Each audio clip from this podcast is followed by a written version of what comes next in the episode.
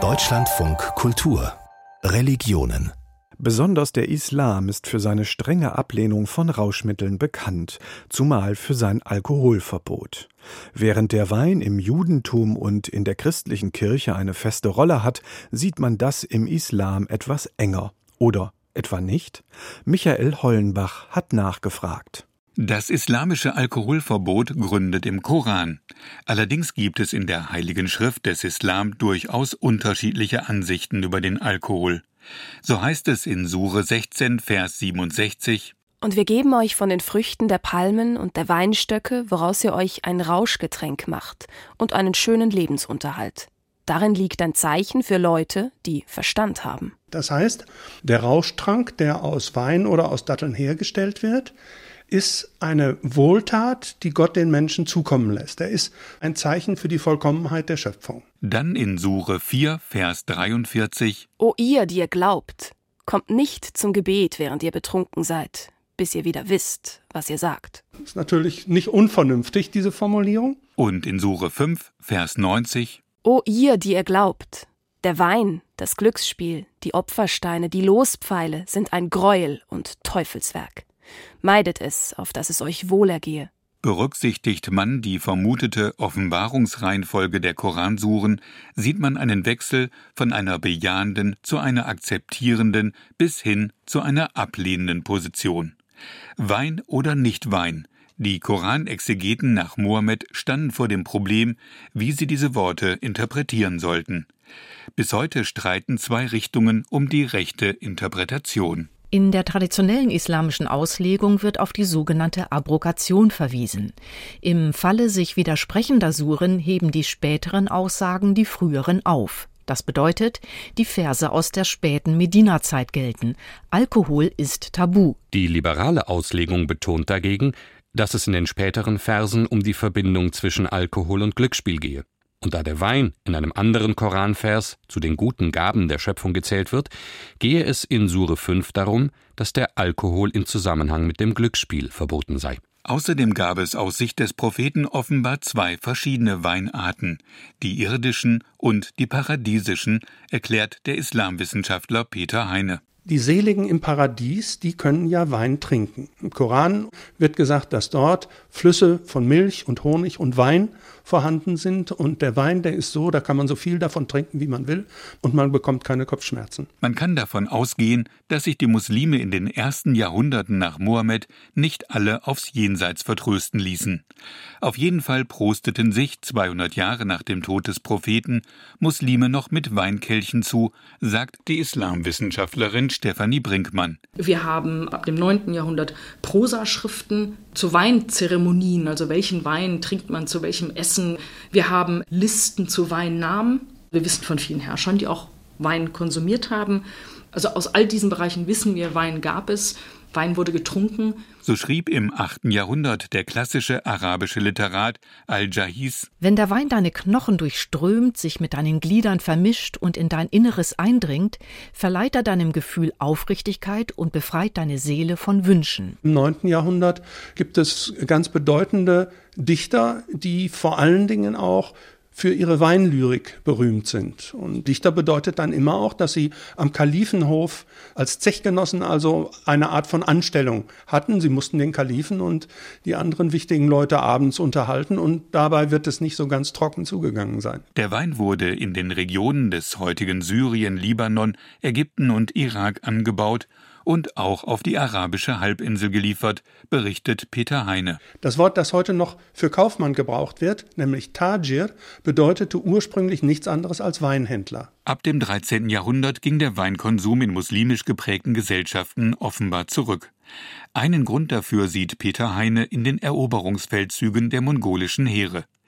Die Zerstörungen verteuerten den Wein, der bis dahin ein alltägliches Getränk auch der einfachen Leute war. Die Weinökonomie und Weinkultur ging immer mehr in die Hände der Christen und Juden über. Während der Alkoholkonsum unter Muslimen abnahm, traten andere Rauschmittel stärker hervor, wie Haschisch und Opium. Das steht nicht im Koran, ne? Haschisch kommt nicht vor, es ist eine Pflanze. Pflanzen sind erlaubt und das dauert im Grunde bis in die 1960er Jahre oder so, dass angefangen wird, intensiv auch, auch von den Rechtsgelehrten auch gegen diese Form von Rauschmittel vorzugehen. Doch während die hanbalitische Rechtsschule auf der arabischen Halbinsel das Alkoholverbot sehr streng auslegte, waren die im Nahen Osten überwiegenden Hanafiten der Liberaler.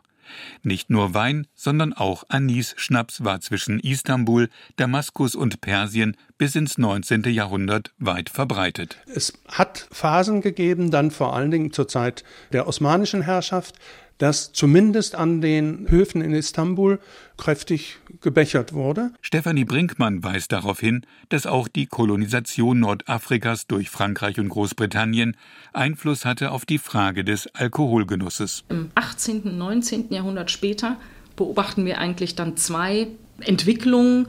Das eine ist, im Rahmen der europäischen Expansion haben Teile der Bevölkerung, vor allem die gehobenen Schichten, gerne auch die Sitten der Europäer übernommen. Eben auch Cognac, Whisky, damit hat man sich also auch gebrüstet. Das hatte auch was mit Statussymbol zu tun und so weiter.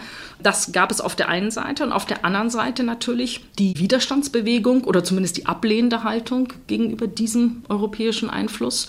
Und das hat man auch damit verbunden. Also da war dieser Alkoholkonsum ein Teil von einem viel größeren Thema im Grunde genommen gegen politischen, gegen wirtschaftlichen, aber eben auch gegen diesen kulturellen Einfluss. Und da haben wir eigentlich dann dezidiert auch so Abgrenzungsmechanismen. Und heute? Mehrheitlich hat sich unter Muslimen die strenge Auslegung des Korans durchgesetzt. Alkohol ist Teufelszeug.